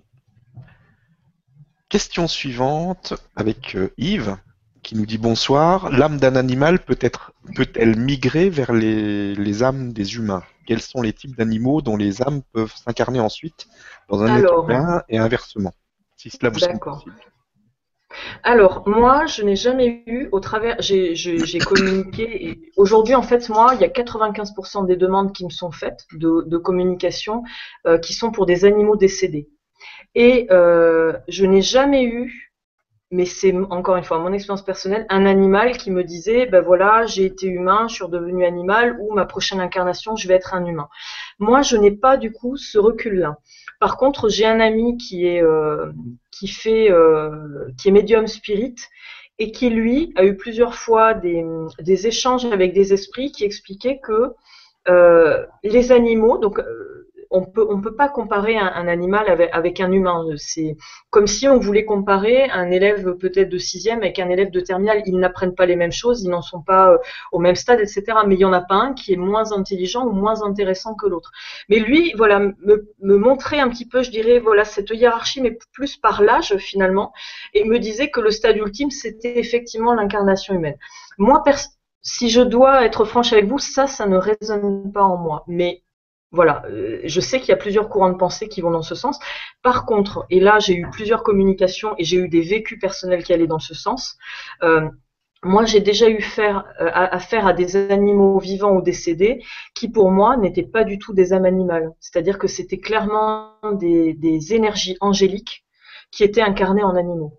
Euh, et où là, effectivement, vous pouvez avoir accès à des, incarnations qui ont été aussi humaines. Mais c'est des énergies très très particulières. C'est très rare. Enfin, moi, j'ai eu, très peu de cas comme ça. J'ai rencontré un animal comme ça. C'était un petit chat qui d'ailleurs qui, est mort chez moi parce que je l'ai récupéré. Il était, il était mourant sur le bord de la route et je voulais pas qu'il meure tout seul et je l'ai ramené à la maison pour pouvoir l'accompagner jusqu'au bout.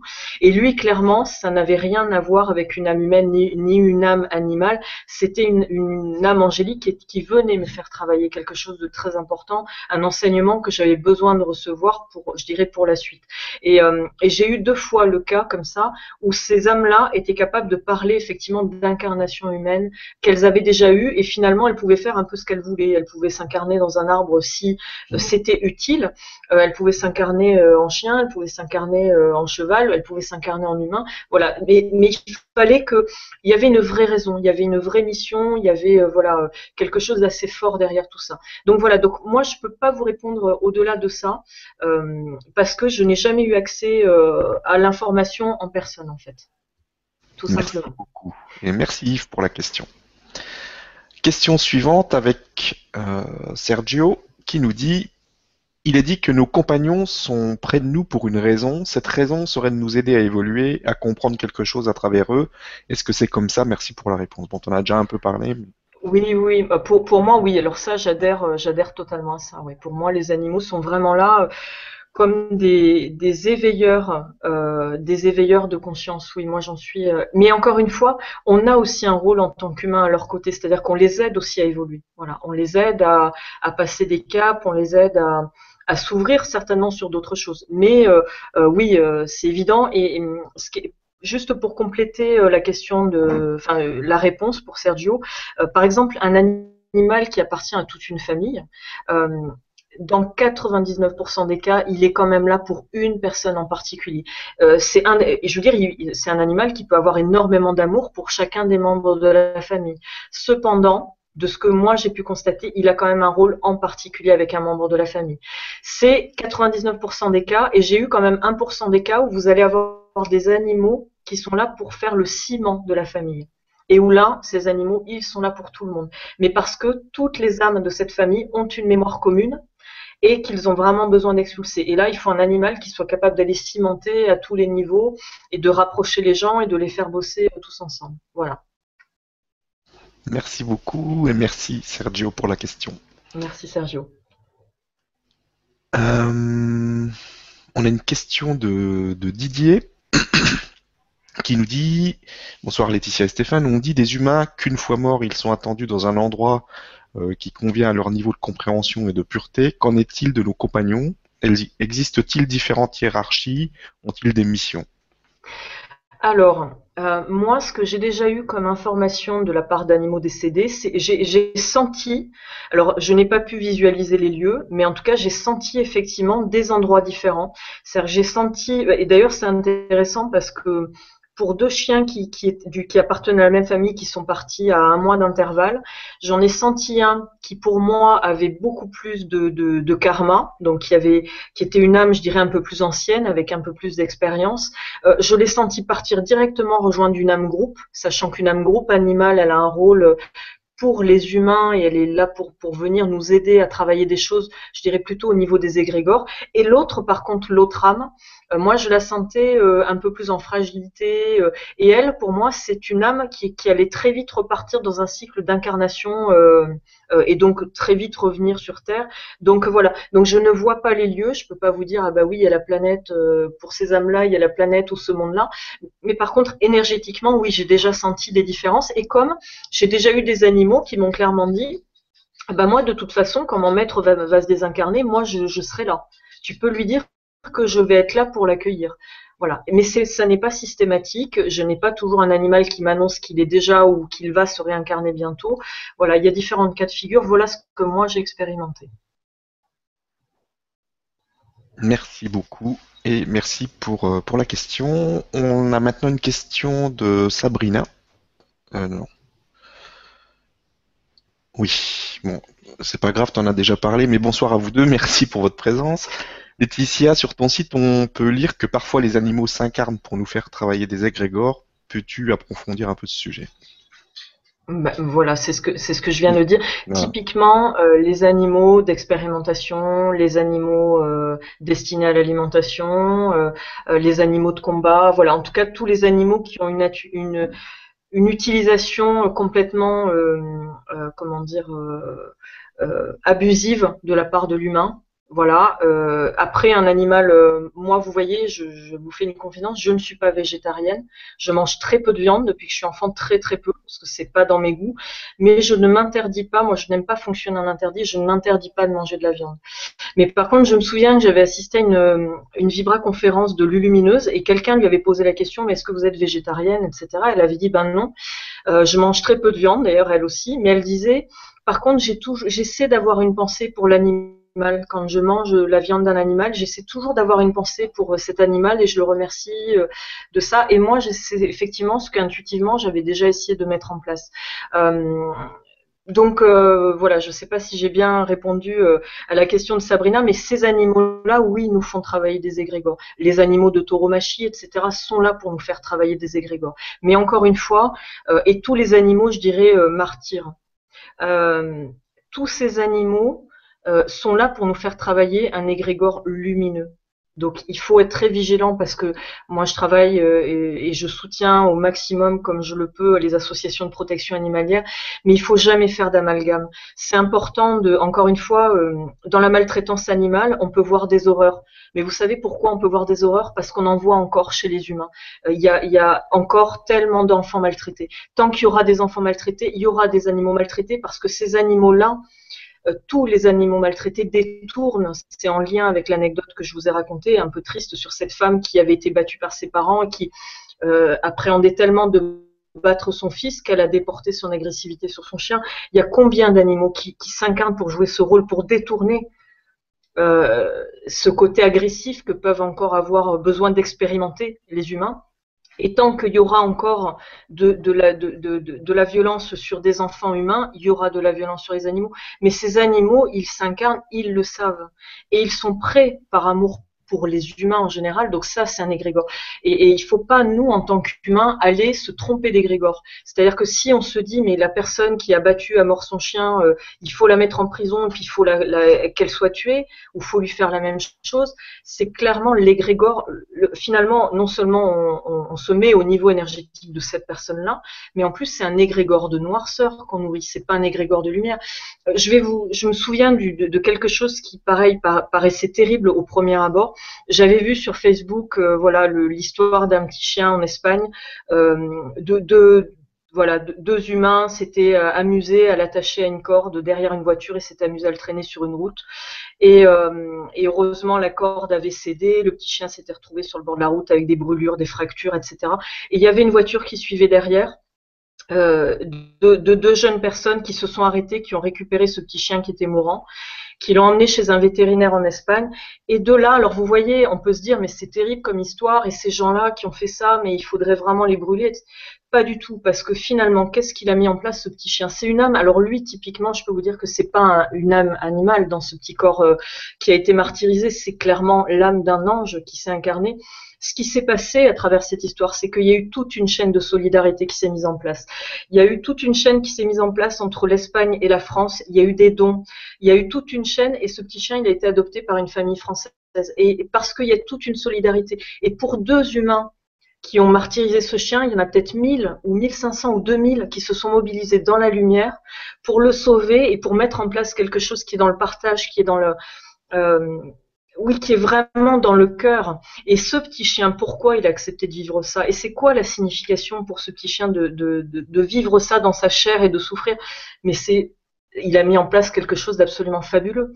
Et c'est ça, les animaux qui nous font travailler des égrégores. Et ce petit chien, mais encore une fois, c'est à nous de, le voir comme ça. Il y a des humains qui vont regarder que le côté noir de cette histoire et qui vont se dire, mais les humains sont... Et c'est ce que j'avais tendance à faire, moi, avant de, commencer la communication animale. J'avais tendance à voir ces humains-là et à me dire, mais mon Dieu, mais si c'est pour vivre avec des gens comme ça, mais je, je n'ai plus envie de m'incarner en humaine, plus jamais. Je vais, je vais, je vais déchirer le contrat, quoi. C'est pas possible. Et puis en fait, j'ai appris que c'est pas du tout cette vision qu'il faut avoir du monde. C'est toujours regarder de l'autre côté. C'est regarder le côté lumineux. Ok, il y a quelque chose de dramatique au départ, mais quand on voit toute la lumière et, la, puissance de la lumière, elle est tellement plus forte. Vous voyez, 1500 personnes contre deux personnes, c'est beaucoup plus fort. Et c'est ça, voilà. Et, ça, c'est l'un des plus beaux exemples euh, que je pourrais citer pour expliquer ce, qu'est le, voilà, ce que, font les animaux quand ils ont besoin de nous faire travailler des égrégores, euh, mais au niveau de, de notre humanité, je dirais, voilà.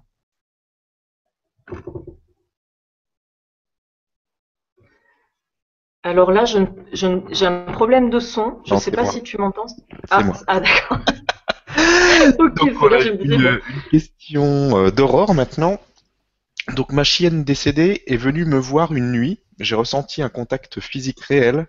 C'est très différent d'un rêve. C'est ce qui est le plus troublant. Nos amis à quatre pattes peuvent-ils euh, revenir nous donner des messages ou nous protéger comme le ferait un ange gardien? Tout à fait. Tout à fait. Moi, je l'ai vécu avec euh, avec deux de mes animaux. Euh, j'ai eu deux chiens qui sont partis à un an d'intervalle. Et le, premier chien, ça a été vraiment. Euh, je sais clairement que ce chien a détourné une maladie qui, qui était vraiment sur mon chemin. Il l'a détourné et, et il est parti de cette maladie. Et euh, ça m'a, voilà. Alors j'avais beau, euh, ça faisait déjà plusieurs années que je faisais de la communication animale, j'avais beau avoir cette ouverture d'esprit. Quand il est parti, ça a été très très dur pour moi, et ça a été très dur pour pour pour la chienne que j'avais eue et qui qui avait vécu plusieurs années avec lui parce qu'ils s'adoraient, ils étaient très fusionnels.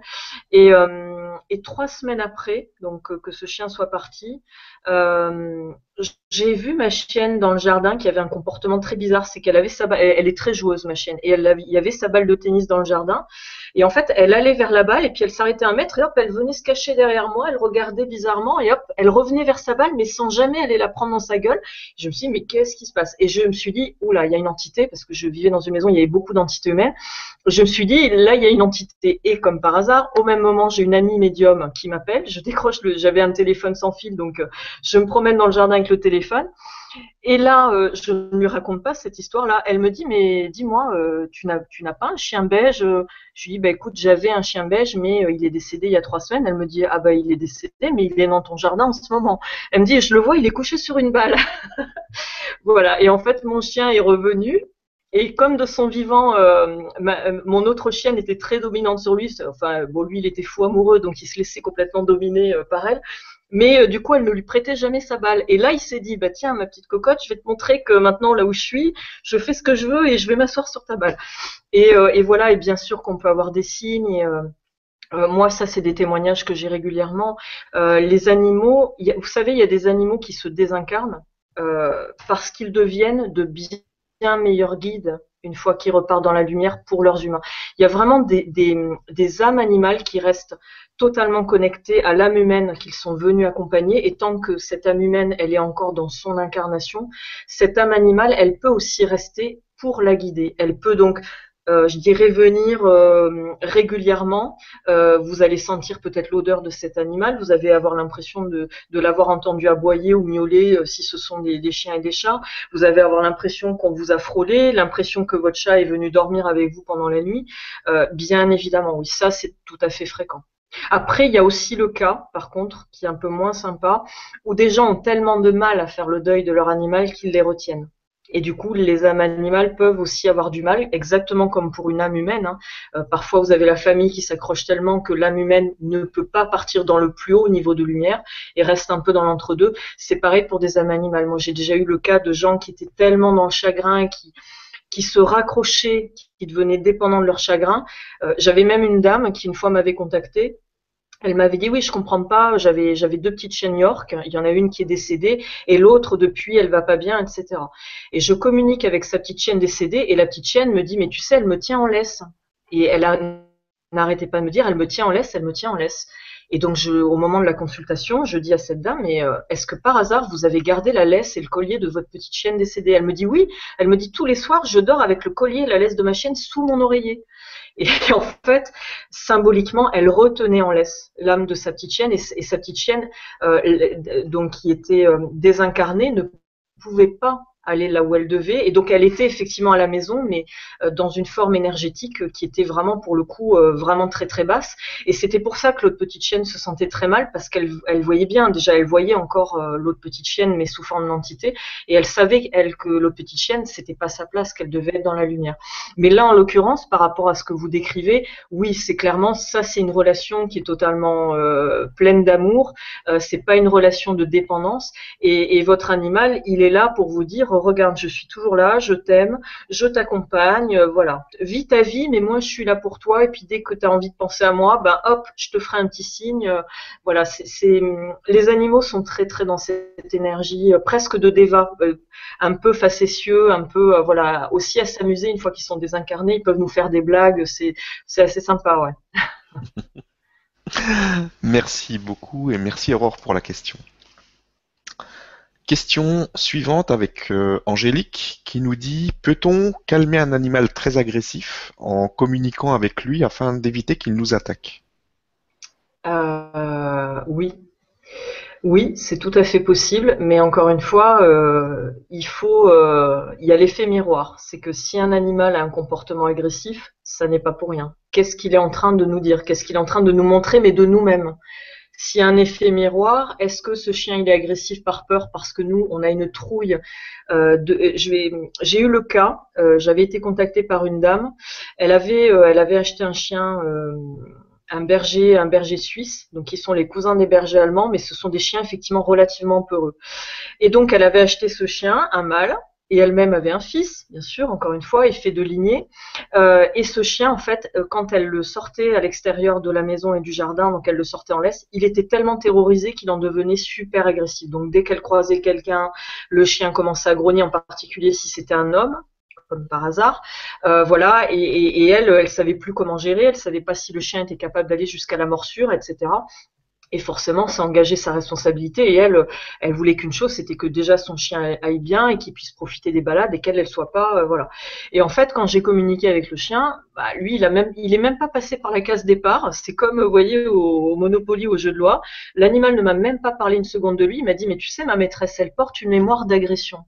Euh, et effectivement euh, quand j'ai discuté avec cette femme donc c'est pas elle qui l'avait vécu dans cette vie là c'était sa grand-mère, certainement pendant, euh, pendant une guerre, qui avait été agressée par un homme et ça s'était complètement euh, euh, imprégné et au niveau des hommes et au niveau des femmes de la famille, cette peur de l'agression.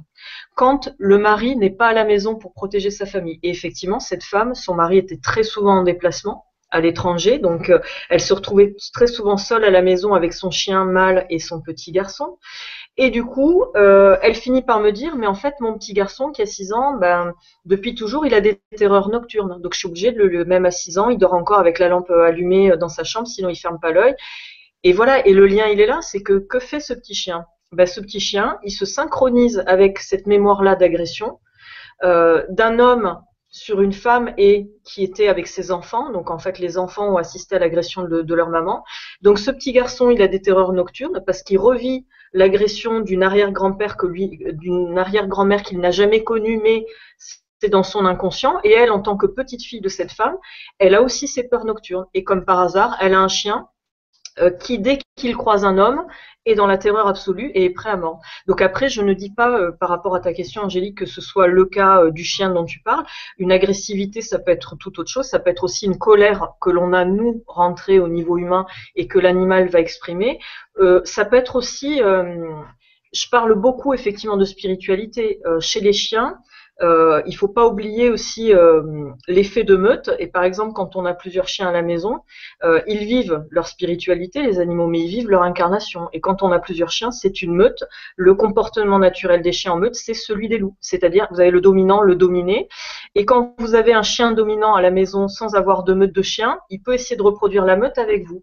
Et donc, si c'est un chien dominant, il peut tout à fait vous dominer vous si vous, vous ne ne l'avez pas, euh, c'est comme un enfant. Un enfant, il a besoin de base d'éducation. Un chien a besoin de base d'éducation. Donc ça peut être juste ça. Alors là, pour le coup, on est vraiment dans la matière, euh, mais il n'y a pas de hasard. On est dans la matière, donc ça peut se régler dans la matière. Ça peut être juste un problème d'éducation. Et là, un éducateur canin, il va totalement vous désamorcer la bombe et vous expliquer pourquoi dans votre gestuelle vous avez encouragé votre chien à avoir ce comportement.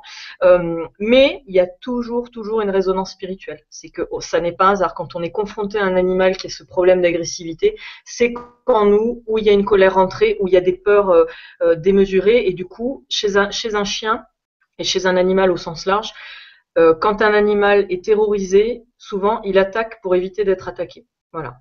Donc ça, euh, mais quand on ramène aux, mémoires humaines, euh, voilà, il peut y avoir une mémoire d'agression, il peut y avoir, voilà, il y y a, plein de choses. Ça peut être aussi un chien qui vous fait travailler votre autorité, Angélique.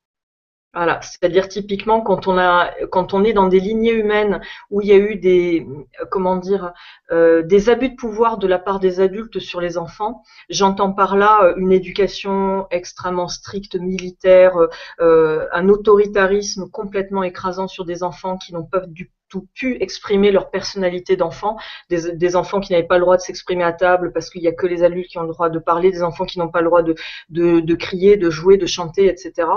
Euh, ça a pu aussi euh, donner euh, des, dans l'inconscient collectif déligné des, des des rébellions terribles face à, à, l'adulte et donc ça se transforme en un humain qui ne supporte aucune forme d'autorité. Et très souvent ces gens-là, on va leur mettre dans leur vie un animal qui ne supporte pas l'autorité. comme par hasard. Et qu'est-ce que cet animal va les obliger à faire? Ben, Il va les obliger à faire preuve d'autorité sur l'animal et l'animal va finir par accepter l'autorité et l'humain est réconcilié avec son problème d'autorité, enfin de ne pas supporter qu'on pratique l'autorité sur lui, etc., etc. Donc là, dans votre cas de figure, Angélique, je ne sais pas de quoi il s'agit, mais euh, voilà, il y, a pas mal d'hypothèses possibles en tout cas. Merci beaucoup et merci Angélique pour la question. Question euh, suivante avec euh, Catherine qui nous dit bonsoir, nous nous posions la question avec des amis. Les animaux ont-ils conscience d'avoir une conscience? Merci pour cette vibra-conférence. Ah, alors là, la question à tiroir, mais c'est une question, ah c'est une question super intéressante en plus. Euh, ah, j'ai envie de dire, tout à l'heure, j'expliquais qu'il y avait trois niveaux de, connexion en fait aux âmes, le, vrai, vraiment le niveau de l'incarnation, le niveau de l'âme et le niveau de l'âme groupe. Si on se connecte à un animal au niveau de son âme et au niveau de l'âme groupe, oui, tout à fait. Un animal est parfaitement conscient d'avoir une conscience. Si on se connecte au niveau euh, de l'incarnation, euh, je pense pas. Je pense pas parce qu'ils sont pas dans ce mode de raisonnement. Ça, c'est un mode de raisonnement relativement humain. Mais par contre, oui, quand on se connecte au niveau de l'âme, euh, oui, ils savent qu'ils ont des histoires de lignées expérimentées pour faire travailler une conscience commune, une conscience animale. Ils savent qu'ils sont là pour faire travailler des consciences humaines ou la conscience de l'humanité. Donc oui, mais ça dépend à quel, euh, je dirais à quel cran on se connecte de l'animal. Voilà. Merci beaucoup et merci Catherine pour la question. Euh, question suivante. Bonsoir à vous deux. Le nom donné à un animal a-t-il une importance? On dit pour les humains que ce sont les nouveau-nés qui choisissent leur prénom. En serait-il de même pour les animaux? Merci. Tout à fait. C'est une excellente question. Ouais. Euh, j'ai eu plusieurs fois euh, à communiquer, on m'a sollicité. Euh, le, dernier cas, c'était euh, une amie qui avait été sollicitée pour une communication animalière et puis elle patinait un peu sur le sujet. C'était pour un cheval. Et ce cheval avait justement, voilà, il avait comme un peu l'histoire du chien d'Angélique qui a un problème d'agressivité, ce cheval voilà, avait des réactions euh, très brutales, etc. Euh, bon, la dangerosité du cheval, c'est que c'est quand même un, animal qui fait 500 kilos, donc un, cheval qui est extrêmement nerveux, qui a voilà des, des mouvements très brusques, voire qui charge. Vous avez des, des chevaux qui se mettent à charger euh, euh leur cavalier du jour au lendemain. Euh, c'est euh, euh, extrêmement extrêmement dangereux. Et j'ai eu en fait une connexion. Je suis désolée en direct. Est-ce que tu peux me reformuler la question? Parce que du coup, je je suis partie. J'écoutais en même temps ce que. Alors, comment envoyer Je suis désolée. Le prénom, voilà, c'est oui. Voilà, le, nom donné à un animal a une importance voilà. le choisit. Et donc, pour ramener à, à mon anecdote, euh, quand j'ai demandé, donc moi je sentais, je confirmais effectivement le diagnostic de mon ami que ce cheval il avait un problème, mais qu'en fait c'était euh, ce cheval exprimait quelque part ce que l'humain avait projeté sur lui. Donc que ça n'était pas sa nature d'être comme ça agressif, impulsif, euh, euh, non maîtrisable, un peu le cheval fou qui, qui est totalement caractériel, qui n'en fait qu'à sa tête, mais quelque part il m'expliquait qu'il était en train, ben, moi on attend que je sois ça, ben, donc c'est ce que je donne. Et quand j'ai demandé le nom du cheval, alors attendez, c'était un nom, euh, euh, c'était Racaille. Racaille. Vous imaginez? Racaille. Donc forcément, qu'est-ce qu'il faisait? Ben, Il faisait la racaille. Voilà. Et ça, je l'ai vu très fréquemment chez des chiens. Euh, le nombre de chiens qui s'appellent Attila, Tyson, voilà, c'est des noms très à la mode pour des chiens. Et en général, c'est super rigolo parce qu'une fois, j'ai été contactée. Alors, j'ai la personne au téléphone. Elle me dit oui, je voudrais que vous communiquiez avec mon petit chien Tyson parce qu'il est très agressif. Et moi, en général, Tyson, je voyais ce nom porté pour, je sais pas, un Rottweiler, un, un Pitbull ou voilà, un American staff, quelque chose comme ça. Et puis là, je vois, c'était un chihuahua qui s'appelait Tyson. donc, je trouvais ça très rigolo, euh, voilà. Et ce chien, effectivement, bah, c'est un Tyson. Donc, c'était un boxeur. Donc, il était dans cette énergie, euh, voilà, de combat. Euh, il s'attaquait à l'autre chien de la famille, il s'attaquait au coussin. Il était toujours, elle l'avait filmé, elle m'avait montré la vidéo. Il, il était un combat de boxe. Il était vraiment dans cette énergie-là. Et ce chien-là, elle l'aurait appelé Nounours ou Chouchou ou Mamour. c'est évident, mais c'est pareil. C'est, j'ai envie de dire Euh, le prénom, bien évidemment, comme pour un humain, il porte une énergie. Donc, si on est dans une énergie euh, d'amour, de lumière, de paix, on, impulse quand même cette énergie sur l'animal. Et à contrario, si on appelle notre animal, notre animal terreur, racaille, euh, Lucifer, voilà, Satan, quelque chose qui est plutôt dans une énergie qu'on pourrait assimiler à quelque chose de, noir, ça, ça risque de l'influencer. Mais après, il y a quand même, encore une fois, le karma. C'est-à-dire, euh, ça n'est pas, il n'y a jamais de hasard quand un animal arrive dans votre vie, que ce soit un animal que vous trouviez, qu'on vous le donne, que vous l'achetiez, que vous l'adoptiez dans, un refuge, c'est toujours le bon qui arrive chez vous. Donc, j'ai envie de dire, oui, l'énergie du prénom, elle joue, mais ce qui est prépondérant, c'est clairement euh, le fait que c'est une rencontre d'âme parce que l'animal, il vient vous faire bosser un truc. Et un petit chien qui s'appelle Tyson, euh, qui est un petit chihuahua qui pèse à peine 2 kilos et qui vous détruit tout chez vous, il, vous fait travailler quelque chose. Et là, soit c'est qu'en fait vous euh, euh, vous ne refusez de lâcher prise par, rapport à la croyance que euh, une âme que l'on assimile à son enfant nous appartient, c'est totalement faux. On est dans une relation totalement abusive. Aucune âme n'appartient à aucune autre totalement indépendamment des liens d'amour qui peuvent lier les âmes. Aucune âme n'appartient à aucune autre. Et souvent, chez des gens qui euh, le, leur animal de compagnie est soit un enfant de substitution, soit euh, le prolongement de leur enfant qui est peut-être parti, qui est devenu autonome et qui a quitté la maison. Euh, vous pouvez avoir cette, encore une fois, c'est la laisse virtuelle. Vous mettez une laisse à votre animal virtuel et du coup, votre animal, il vous fait bosser le lâcher prise. Et il, va vous faire péter les plombs, il va vous détruire la maison, vous mangez tous les meubles, voire même euh, vous attaquez vous, mais pour vous obliger à comprendre qu'il faut lâcher prise et qu'encore une fois, il y a des règles de vie, qu'il ne faut pas être dans la toute-puissance, laisser l'animal être tout-puissant à la maison ou soi-même être tout-puissant vis-à-vis de lui. Voilà.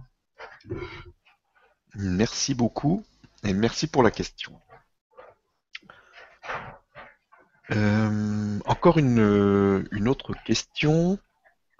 Une, autre question de Sergio qui nous dit bonsoir et merci pour cette conférence. Retrouverons-nous un jour nos compagnons décédés?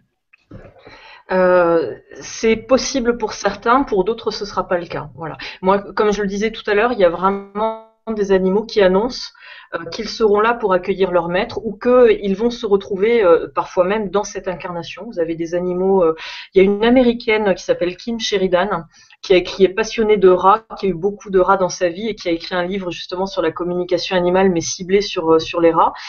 Et il y, a un rat qu'elle a eu comme ça, l'âme de ce rat s'est réincarnée euh, deux ou trois fois dans sa vie et à chaque fois il revenait chez elle. Quoi. Et elle, elle le reconnaissait parce que c'était un rat qui, avait des, des, manies très très particulières et absolument uniques et elle le reconnaissait à chaque fois. Donc ça, ça peut tout à fait se produire dans une même vie.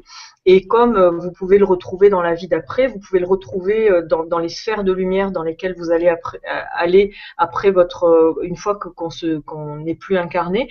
Mais il n'y a, y a pas de règle générale. C'est tout est au cas par cas. C'est tout euh, ce qui se met en place, c'est ce qui est juste pour les uns et pour les autres. Voilà. Donc, on peut avoir l'envie, on peut avoir, euh, mais on n'a pas le droit d'être exigeant. On peut pas exiger qu'une âme, parce que sous prétexte qu'on l'aime, euh, de dire mais moi c'est sûr, je veux la retrouver, je veux qu'on me la rende. Non, parce que là, vous êtes dans la laisse virtuelle, vous faites comme si cette âme vous appartenait.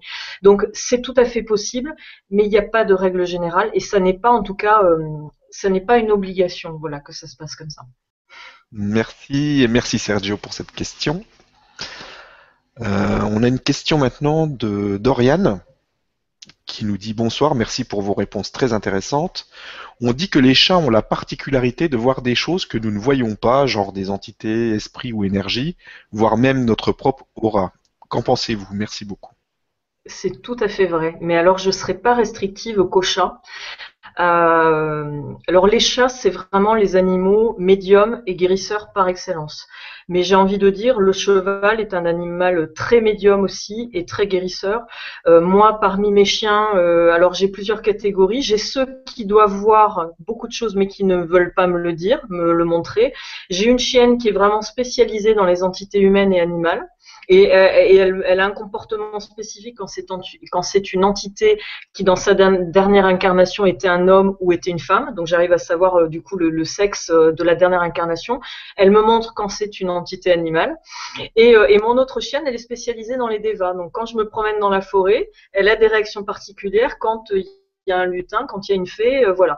Donc euh, c'est pas limité aux chats, mais c'est sûr que les chats, c'est vraiment l'animal médium par excellence. Et ça, ça n'est pas un hasard. Hein. D'ailleurs, s'il y a beaucoup de médiums et de voyants qui ont pour seul animal de compagnie un chat, parce que au niveau énergétique, c'est pareil. Il faut les chats ont une capacité de protection alors c'est pareil, hein, je veux dire, quand je parle de protection, euh, tout est juste. Hein. Je veux dire, quand on est confronté à des entités plus ou moins sympathiques, quand on est confronté à du bas astral, etc., euh, il n'y a aucune injustice. Moi, ça m'est arrivé, j'ai été confronté à beaucoup, beaucoup de bas astral ces deux dernières années, mais clairement parce que je devais l'expérimenter et parce que c'est moi qui avais ouvert la porte à ça.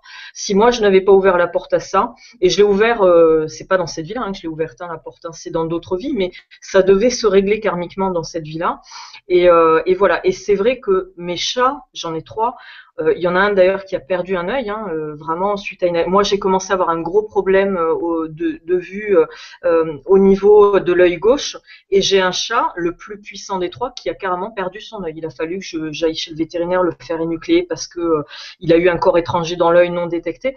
Et, et, ça, je sais que c'était lié à la présence du bas astral. Donc le, le, le les chats sont des animaux qui ont une capacité parce qu'ils sont capables, eux, de s'opposer à des forces aussi euh, noires que le bas astral. Mais encore une fois, tout était, enfin j'ai envie de dire, euh, presque tout était écrit. Ça s'est passé comme ça parce que moi j'avais besoin de le vivre comme ça, parce que lui a autorisé mon chat que ça se passe comme ça, parce qu'il s'est quelque part porté volontaire pour que ça se passe comme ça. Il m'a peut-être sauvé l'œil d'ailleurs. Euh, je ne sais pas. Moi j'accepte tout. Je le prends comme un cadeau et je me dis bah voilà c'est juste formidable de pouvoir vivre des choses comme ça, même si ça doit passer par l'ombre, aller, aller vraiment euh, euh, dans les fosses abyssales de sa part d'ombre. Euh, ce qui est fabuleux, c'est que même là, on, arrive à vivre des choses absolument incroyables. On s'en rend compte souvent a posteriori, mais même dans ma relation avec les animaux, elle, s'est même expérimentée dans, dans, des moments comme ça. et, moi, je prends tout, tout, tout ce qu'on me donne, je le prends quoi. Et voilà. Donc pour répondre à la question, il n'y a pas que les chats, mais c'est vrai que le chat est euh, extrêmement impressionnant dans ce domaine-là. Merci beaucoup. Et merci Dorian pour la question. On approche de la fin, mais on va encore euh, en prendre, euh, en prendre moins une. Alors, on a une question de, Pascaline qui nous dit Bonsoir à tous les deux. Je travaille dans une ferme où l'on pratique la médiation animale avec des personnes handicapées, surtout avec les ânes. Euh, j'ai pu remarquer qu'une communication se mettait en place entre eux. Qu'en pensez-vous? Merci. C'est une évidence. Moi, je trouve ça. Euh, je me suis beaucoup intéressée. Alors, médiation animale, on peut aussi appeler ça zoothérapie. Euh, c'est passionnant. Moi, j'ai lu beaucoup à ce sujet. j'ai vu des reportages. Alors, c'est très pratiqué, en particulier en Allemagne, où vraiment ils ont, je pense, pas mal d'années d'avance sur nous dans ce domaine. C'est absolument fabuleux et bien évidemment qu'il y a une communication qui se met en place. J'avais fait suivre euh, sur le réseau, d'ailleurs, le grand changement, euh, une vidéo où on voit un cheval avec un petit garçon autiste. Je crois que c'est une vidéo qui a été qui, qui vient d'Israël. Euh, donc c'est un petit garçon autiste qui, qui, a, voilà, qui est quand même à un stade de la maladie. Il y a différents niveaux hein, dans l'autisme, mais lui, c'est quand même un niveau assez fort parce que je suis pas sûre que ce soit un petit garçon qui s'exprime autre que, autrement que par des cris. Et quand on voit ce film, qu'on voit le comportement, l'attitude de ce cheval, encore une fois, c'est une bête hein, qui fait 500 kilos et vous avez un tout petit bonhomme qui doit avoir 5 ou 6 ans qui a des gestes euh, voilà euh, très brutaux. Les chevaux sont des animaux très peureux et vous avez ce petit bonhomme là qui est au milieu de la carrière, qui est en train de pousser des cris, qui a des gestes désarticulés. Et le cheval est d'une douceur et il vient s'approcher et il vient mettre son museau sur le, petit garçon et on voit le petit garçon qui s'apaise. Bien évidemment, la, la médiation animale, ça fonctionne pour toutes les personnes qui en ont, qui en ont besoin. J'ai envie de dire, quand vous êtes triste chez vous et que votre chat il vient se mettre contre vous, ou votre chien, on est dans la médiation animale, c'est-à-dire que l'animal joue son rôle de guérisseur. Euh, et, bien évidemment, pour quelqu'un qui est handicapé physiquement, quelqu'un qui est handicapé euh, euh, mental, quelqu'un qui a eu des chocs émotionnels tellement forts qu'il se met en dehors du monde, les animaux peuvent apporter des choses absolument extraordinaires extraordinaire parce que, comme je le disais dans la conférence, c'est des animaux qui viennent euh, directement vous chercher dans le cœur. Donc c'est là qu'ils viennent se mettre. Donc j'ai envie de dire, peu importe votre euh, votre capacité physique, est-ce que vous êtes diminué ou pas, ou, ou, ou, votre mental. Enfin moi je suis convaincue d'ailleurs que dans euh, chez beaucoup, beaucoup, beaucoup euh, d'enfants handicapés mentaux se cachent aussi beaucoup d'anges. Parce que quand on voit ce qu'ils ce qu'ils endurent eux parfois ou ce qu'ils font travailler avec leur famille, faut un niveau énergétique qui soit absolument, euh, je pense, incroyable. Et, donc la connexion avec l'animal, elle se fait, mais c'est instantané et puis c'est absolument fabuleux. oui, donc moi j'y crois et, et, et je vraiment euh, je suis euh, un, un, vrai défenseur de, de ces techniques d'approche. Je sais que c'est controversé, je sais qu'en France c'est pas très appuyé. Il y a beaucoup de euh, voilà, euh, c'est pas c'est pas du tout soutenu. et c'est voilà, moi je sais que j'ai envie d'en parler parce que c'est quelque chose qui est fabuleux. Il faut comme en Allemagne, en Suisse ou au Canada que ce soit des choses qui se développent et qui prennent vraiment leur place euh, dans les maisons de retraite. Ça commence à se faire. Moi, j'ai une amie qui est en train de faire une formation pour pouvoir le faire. C'est absolument formidable. En plus, les personnes âgées, souvent, quand elles partent en maison de retraite, elles ont dû euh, se séparer. Euh, bah, voilà, moi, je connais une association qui récupère des, chiens qui ont 16 ou 17 ans parce que leur mamie ou leur papy part en maison de retraite et qu'ils n'ont pas le droit de garder leur animal. Et c'est non seulement terrifiant pour cette personne, mais ce petit chien ou ce petit chat, il va vivre une mémoire d'abandon. Euh, très très forte et cette personne âgée qui a toujours été habituée à avoir son animal si vous lui amenez un petit animal dans sa maison de retraite mais elle peut retrouver goût à la vie elle peut enfin c'est voilà. Et tout ça parce que l'animal il vient faire vibrer mais la, je dirais la, la corde la plus essentielle pour l'humain c'est celle du cœur voilà. Et c'est vraiment euh, ce sont des très très bons musiciens les animaux avec notre corde euh, du cœur. Voilà. Merci beaucoup. Il y a des tonnes de questions on pourrait passer des heures et des heures. Mais je pense que ce qu'on fera c'est que si ça te plaît on, on pourra en refaire d'autres. Avec un immense plaisir. Et euh, on pourra répondre à encore plus de questions, mais c'est vraiment passionnant tout ça. Donc euh, ce que je te propose, c'est euh, de, bah, nous faire le mot de la fin, nous, si tu as un message à faire passer par rapport à tout ça. Et, euh, avant ça, donc on va organiser assez vite là, début février, je vais vous envoyer un mail pour ceux qui sont sur la liste où j'en parlerai sur le blog de toute façon. tu vas organiser un atelier pour, pour ceux qui sont intéressés de, de, de, de, faire une, une initiation à la, à la, communication animale, un petit peu comme on fait avec Sylvain, donc sous forme d'atelier. Donc ça va être ça va être intéressant. Donc euh, suivez bien parce qu'il y aura on peut pas on peut pas prendre beaucoup de monde d'un coup. Donc euh, je crois que c'est six, six personnes à la fois. Donc euh, évidemment ça va aller vite, je pense. Donc je te laisse le mot de la fin. Donc Très bien. Ben, je, je voulais voilà.